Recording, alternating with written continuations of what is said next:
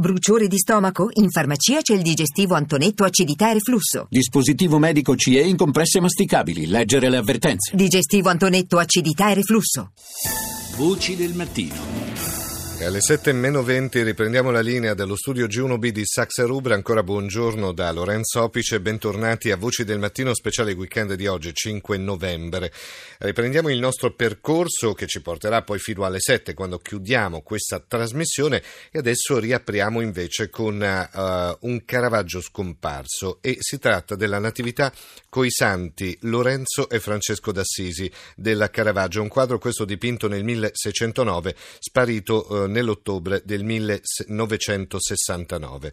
Trafugato, rubato, nessuno saprà mai più nulla di questo quadro ed è uno dei furti d'arte più famosi di sempre. La storia vera che non fu mai ricostruita lasciò spazio lentamente anche a leggende, a miti. Il furto della Natività è ancora oggi presente nella lista dei primi dieci crimini d'arte dell'FBI. Nel corso degli anni la pista più battuta degli investigatori era quella mafiosa e a parlare spesso del Caravaggio Caravaggio erano gli stessi pentiti di mafia. Lo scrittore siciliano Alvise Spadaro, esperto caravaggista, in un libro che si chiama Il Caravaggio scomparso, ricostruisce, ricostruisce proprio le vicende legate a quel furto. Per noi lo ha intervistato Rita Pedizzi. Non c'entra inizialmente la mafia. Certamente a compiere il furto sono stati quelli che comunemente si chiamano scazzapagliari.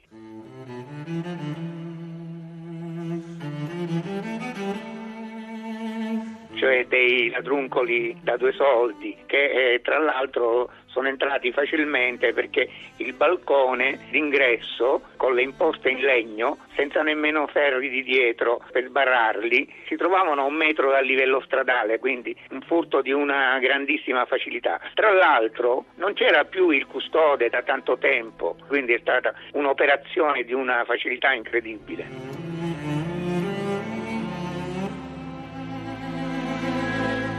E quando c'entra la mafia? Diciamo successivamente, quando innanzitutto ci si rende conto che il furto non poteva portare a una vendita del quadro, perché una pala d'altare di Caravaggio non sarebbe stato facilmente vendibile e quindi praticamente come noi sapremo successivamente da pentiti di mafia, il quadro sarà utilizzato come status symbol, magari messo dietro le spalle del capomafia nei summit eh, di mafia.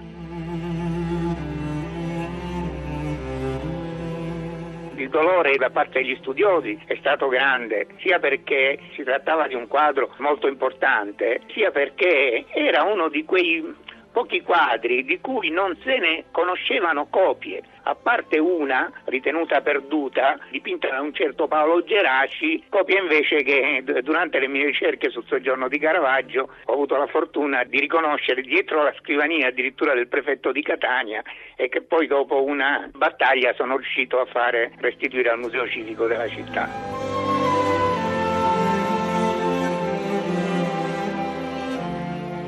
Ma la certezza che i pentiti abbiano detto la verità? Che i pentiti abbiano detto la verità, la certezza c'è dalla comparazione con l'altro tipo di confessioni fatte e quindi praticamente un pentito come Marino Mannoia, per esempio, si ritenne un pentito attendibile. In effetti Marino Mannoia, mi sembra nel novembre del 96, fu il primo diciamo, a parlare di questo quadro, tra l'altro mi aveva accennato anche negli interrogatori con Falcone e gli aveva detto eh, sì sono io l'autore del furto, sono stato io, però per un errato avvolgimento della tela al momento della consegna all'acquirente di cui non ricordava il nome, dice è passato troppo tempo, il dipinto si sarebbe frantumato in briciole.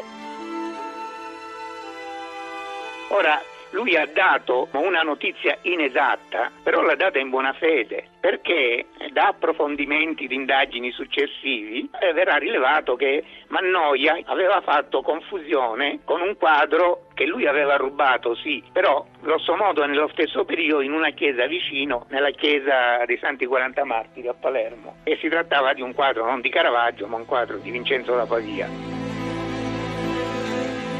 Ecco, si riteneva attendibile. Ha fatto confusione sul quadro, quindi del Caravaggio. Tra l'altro, qualche anno eh, prima, Maurizio Marini, eh, illustre caravaggista, era stato invitato a vedere la tela, cioè sicuramente per far sapere che il quadro esisteva ancora e probabilmente per poter chiedere un riscatto allo Stato, a venire a Palermo da Roma e fu accolto all'aeroporto palermitano di Punta Raisi da due uomini d'onore, i quali lo infilarono in una Mercedes nera e puntandogli la pistola alle spalle e bendandolo lo conducono proprio in una stalla per mostrargli che lì c'era la tela rubata. Ora, questa cosa della tela rubata che si trova in una stalla coincide con la testimonianza di un altro pentito di mafia considerato attendibile, e cioè Gaspare Spatuzza, al quale era stato riferito in una conversazione all'interno del carcere che finita la sua funzione, come abbiamo detto, di status symbol, questa tela sarebbe stata divorata dai topi e dai maiali in una stalla della famiglia Pullarà. C'è il fatto però che l'FBI nel 2005 inserisce il quadro tra le dieci opere d'arte più ricercate al mondo. Sì, sì, questa è la mia opinione dalle ricerche che ho fatto, tirando le somme soggettivamente, ma non sono l'unico. Penso che purtroppo sia attendibile proprio la testimonianza di Spatuzza e che purtroppo le cose siano finite male.